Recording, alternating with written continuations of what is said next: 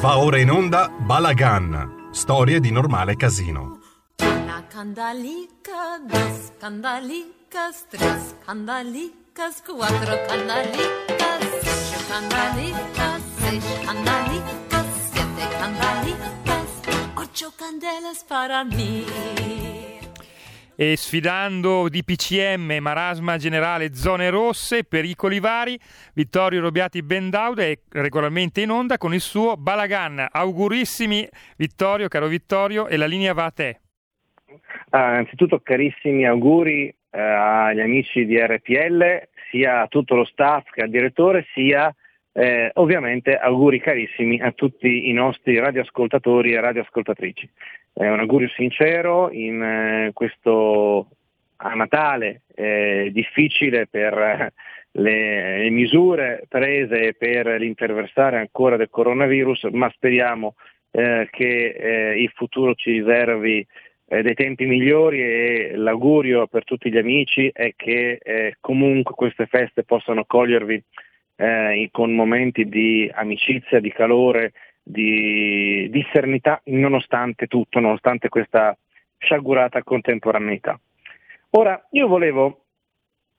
eh, fare una uh, piccola eh, così, puntata musicale, nel senso che, almeno da principio, può entrare invece in una, uh, un'altra riflessione. Eh, la puntata musicale è questa. Voi sapete che eh, è tradizione, eh, sicuramente una tradizione molto britannica, non soltanto britannica, ma almeno dai film, da, da, quella che è la cultura cinematografica che ha informato moltissimo nostro, eh, i nostri ultimi 60 anni, 70 anni, eh, questo periodo dell'anno riguardante Natale e il Capodanno eh, ci lascia una immagine di canti cantati eh, nelle chiese o vicino alle chiese, eh, canti sia in inglese sia in latino o canti latini diventati eh, tradotti in lingua inglese. Faccio un esempio, penso che tutti noi abbiamo, si, sia, si abbia avuto occasione di ascoltare eh, le registrazioni di eh, Bing Crosby o di ehm, Elvis Presley che cantavano O Come All i Faithful, eh, che è nient'altro che la versione inglese eh, della Deste Fideles, eh, il famoso canto latino della tradizione cristiana cattolica e ovviamente sposato eh, anche da alcune chiese protestanti, in particolar modo dalla chiesa anglicana e quindi spiega, si spiega anche perché il canto sia stato reso eh, fatta salva la sua melodia eh, tradizionale eh, in inglese e non più eh, in lingua latina ma eh, una delle cose simpatiche è che tra i tanti canti natalizi, alcuni di quelli contemporanei eh, sono stati scritti da autori ebrei americani, che è molto divertente. Abbiamo cioè degli autori ebrei che hanno scritto delle musiche eh, che poi si sono affermate, hanno avuto successo per motivi cinematografici o per motivi eh, pubblicitari o per la loro musicalità semplicemente come canti del Natale contemporaneo, cioè Natale contemporaneo intendo dire il fenomeno sociologico che è ben distante dal Natale cristiano, ovviamente anche se a questo si appoggia, del Natale così come la pubblicità, la cinematografia, eh, la cultura o pseudotale pop eh, ha reso eh, il giorno di Natale, il, la festa cristiana del Natale e quindi alcuni di questi canti, ed è una cosa anche molto, molto famosi, molto amati,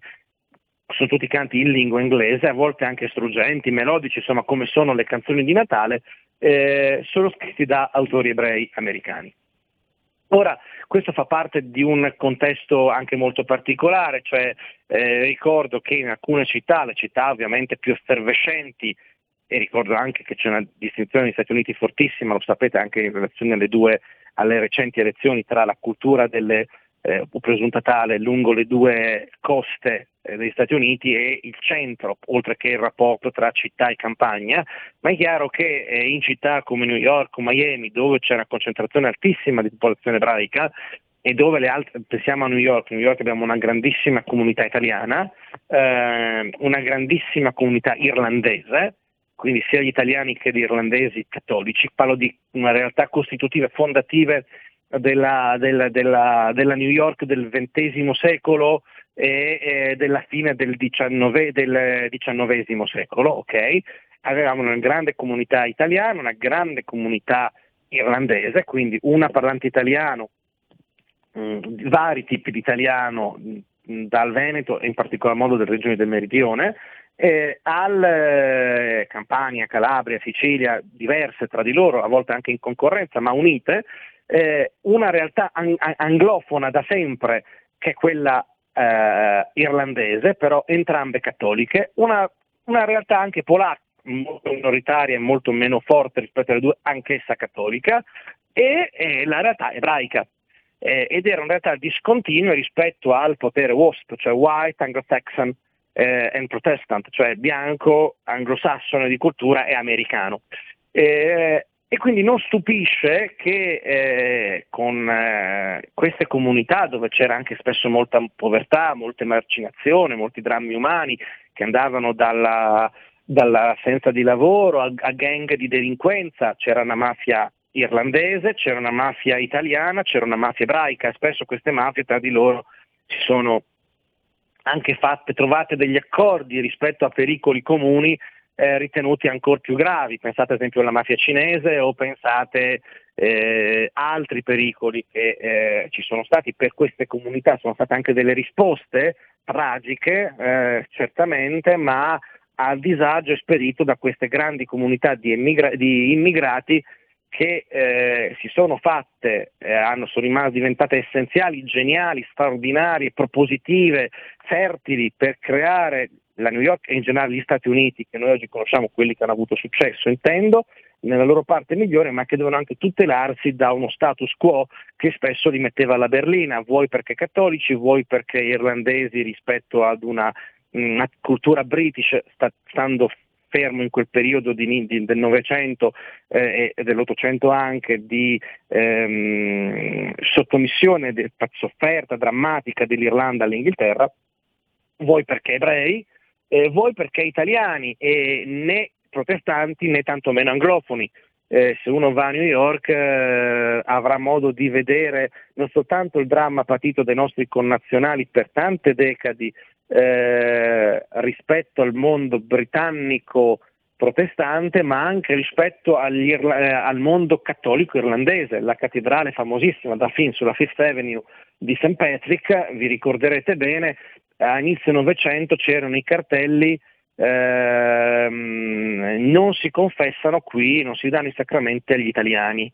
È, una, è, paradossale, il Papa all'epoca era italiano, era italiano da secoli, eh, il clero eh, irlandese obbediva a un Papa italiano, la curia era tutta italiana, la curia pontificia, eh, la città era piena di italiani, ma gli irlandesi cattolici eh, erano imbarazzati dalla presenza dei nostri connazionali, cattolici anch'essi, ma non inglesi, non di cultura, di formazione, non anglofoni. E quindi la non condivisione di un universo linguistico che faceva sembrare agli irlandesi loro stessi eh,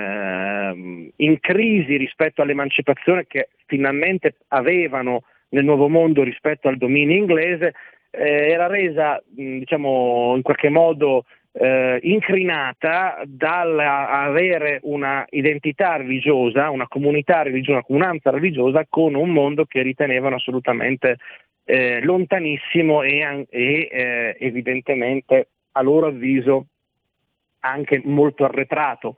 Eh, fu, fu, fondament- fu, fondamentale allora che la Santa Sede man- abbia mandato eh, personalità come la madre Cabrini, tanti altri scalabriniani, tanti, per dare una mano agli italiani, perché, ripeto, c'era una specie di apartheid religioso dentro lo stesso mondo cattolico rispetto eh, immigrato. E ora, immaginatevi queste tre comunità irlandesi e polacchi, eh, italiani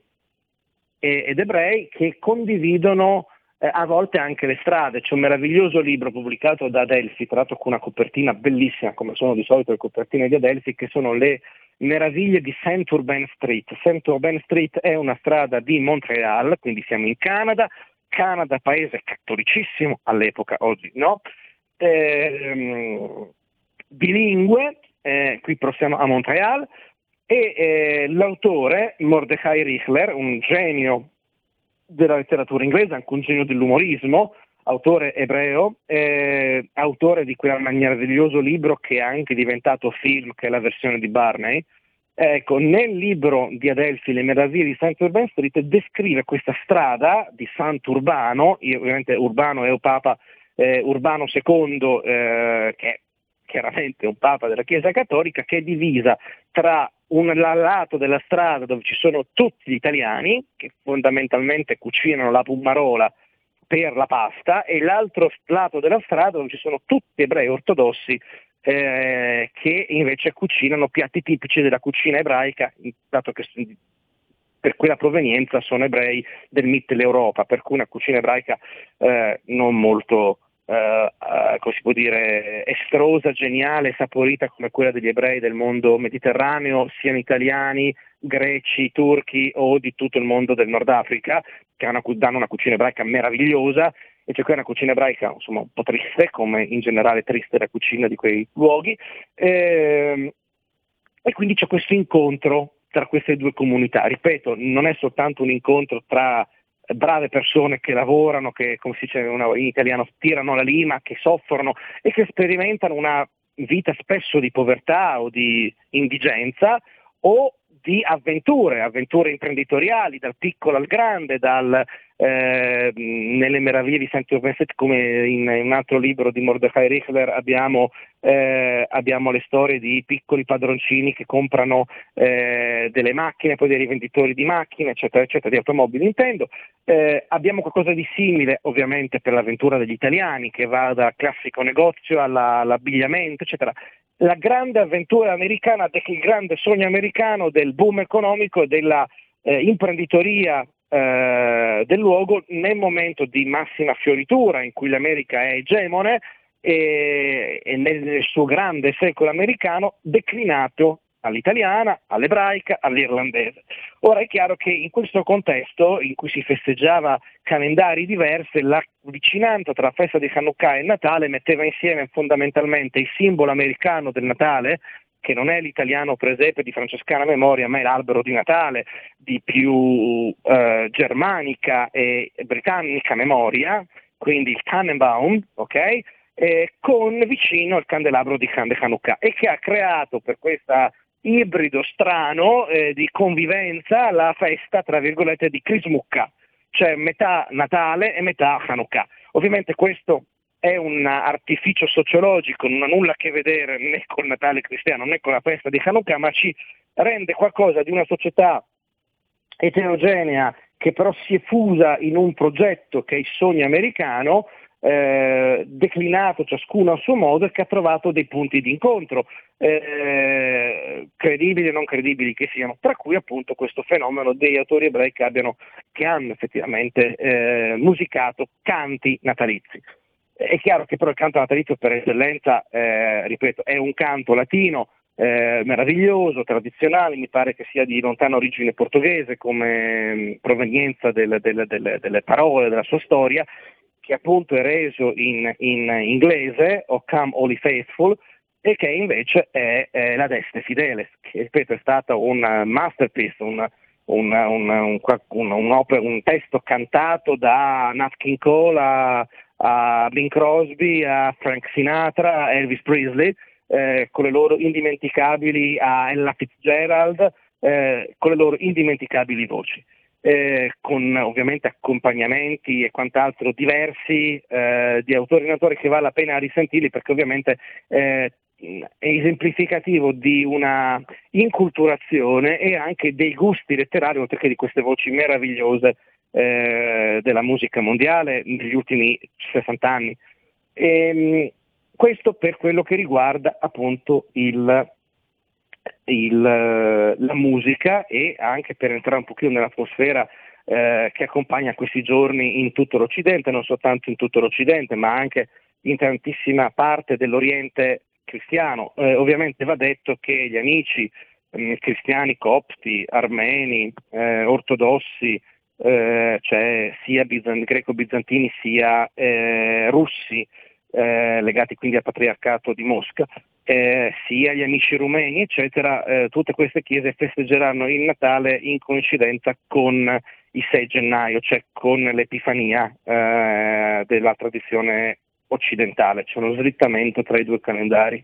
e c'è quello eh, diciamo, del latino occidentale e quello delle chiese orientali. Ehm, una cosa curiosa è questa, voi sapete che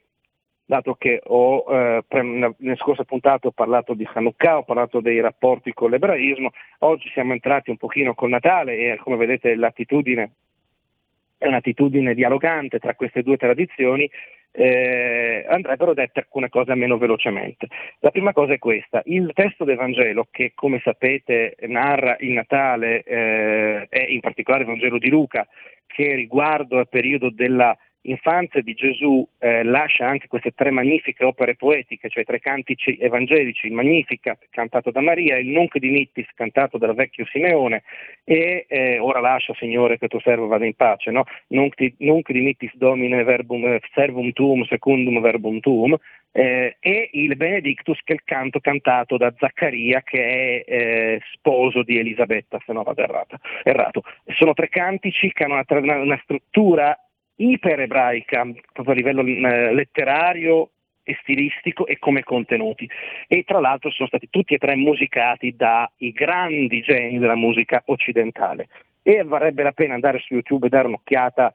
alle va- pensate ad esempio al Magnificat, uno viene musicato bellissimo da Bach e c'è anche quello musicato da uno dei figli di Bach eh, ed è bello accostare il Magnificat dell'uno del padre con Magnificat musicato dal figlio. Ma questo giusto per dare un, una, una, così, uno spunto. Eh, la cosa interessante è che nel testo del Vangelo di Luca eh, troviamo il fatto che eh, viene, si parla di eh, Palestina. Ora questo non è una questione politica, è una questione meramente culturale e non voglio detrarla o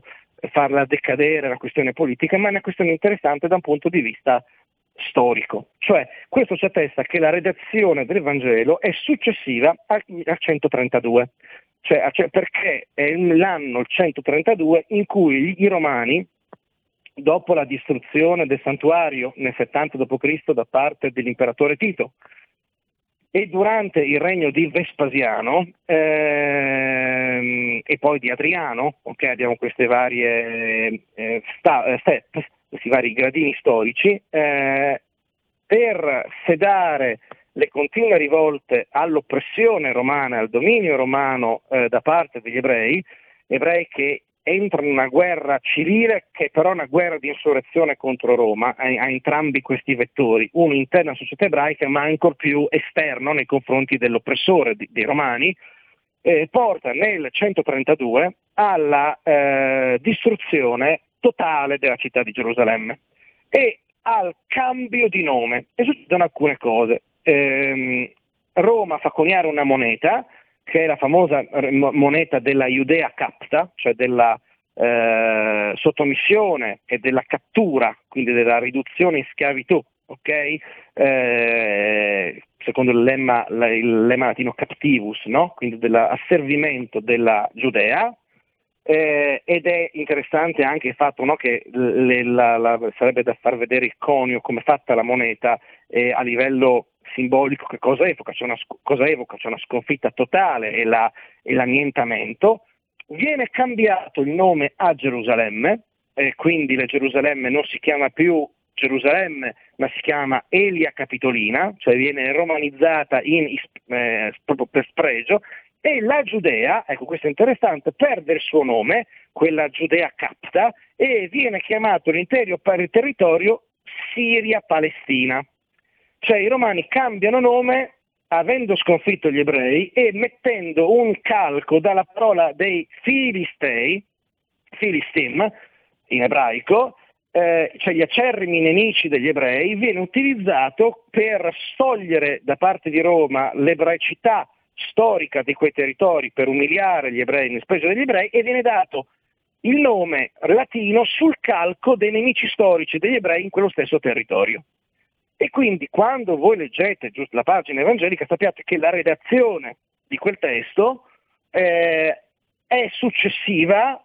al cambio di nome, perché ovviamente quando queste cose, i, i, fatti narrati nel Vangelo, cioè la nascita di Gesù, la sua, mm, la, la sua attesa, la, il suo avvento, la sua nascita, eh, la, i pastori, l'adorazione dei magi, cioè tutti, la, crescita, l'incontro tra Maria ed Elisabetta prima della nascita, eh, Zaccaria, eccetera, sono tutti fatti che all'epoca dagli stessi protagonisti vennero vissuti in Giudea, a Gerusalemme, da ebrei.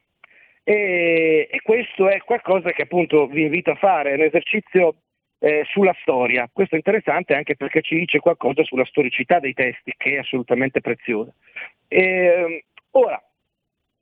detto tutto questo, eh, ricordo che ci sono vari strumenti che vengono evocati nella tradizione occidentale, eh, strumenti che ritroviamo appunto anche nella rielaborazione contemporanea dei messaggi natalizi. Eh, ripeto, non parlo del Natale, parlo della sociologia anche molto lontana dalla spiritualità nat- natalizia e sono ad esempio la cornamusa,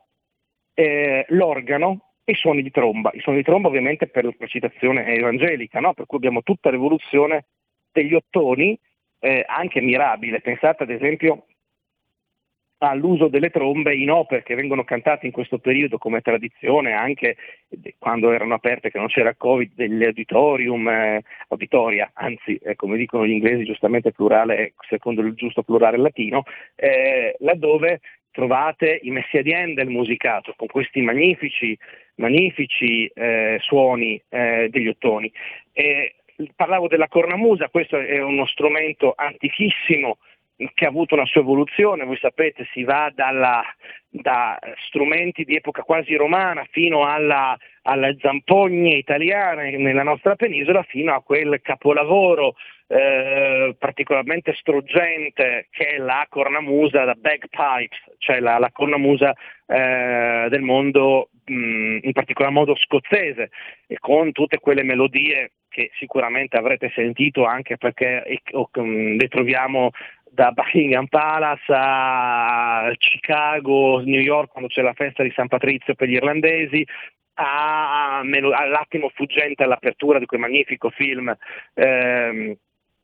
dove, dove, appunto si apre con questo suono di cornamusa che è un retaggio della cultura british and scottish, britannico-scozzese dentro il mondo accademico eh, e culturale in genere americano e, e ovviamente suono dell'organo, eh, che è quello che accompagna la dimensione sacrale eh, di questi giorni, che ovviamente è lo strumento eh, per eccellenza, la tradizione latina lo chiamava eh, maestro tra gli strumenti, no? Eh, perché era il, e su questo vale la pena fare una piccola nota eh, musicale ancora. Ehm, la tradizione gregoriana ha per la eh, novena di Natale, cioè per i nove giorni che preparano al Natale e poi per l'ottava, cioè gli otto giorni successivi al Natale, ha una serie di antifone, eh, alcune molto belle, alcune con dei termini ebraici, eh, antichissime, con eh, bellissime eh, melodie. Ora, questa, parliamo di Gregoriano. Ecco. Vittorio, intanto ti avviso che hai ancora un minuto. Allora vado a chiudere semplicemente per dire che eh, l'organo arriva molto dopo perché prima era messa soltanto scusate, la sola voce umana, eh, prima monofono con una sola tono, poi con più voci e a un certo punto arriva l'organo. Allora il mio augurio è che in questi giorni, eh, oltre che eh, godervi eh, i parenti, le cene, eh, i momenti di spiritualità, quindi le preghiere, eh, ascoltiate della buona musica della buona musica tradizionale, compreso qualche concetto d'organo, eh, che significa andare nel cuore della tradizione occidentale. E con questo vi saluto e vi faccio tanti cari auguri di buon Natale.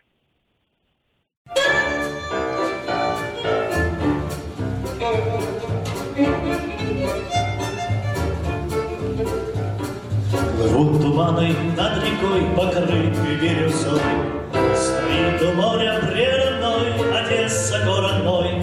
Вас песнею встречают и с песней провожают. Одесса, мама, милый город мой. Одесса, жемчужина у моря. Одесса, где за столько горя. Одесса, родной жемчужный край, живи, моя Одесса, живи, процветай.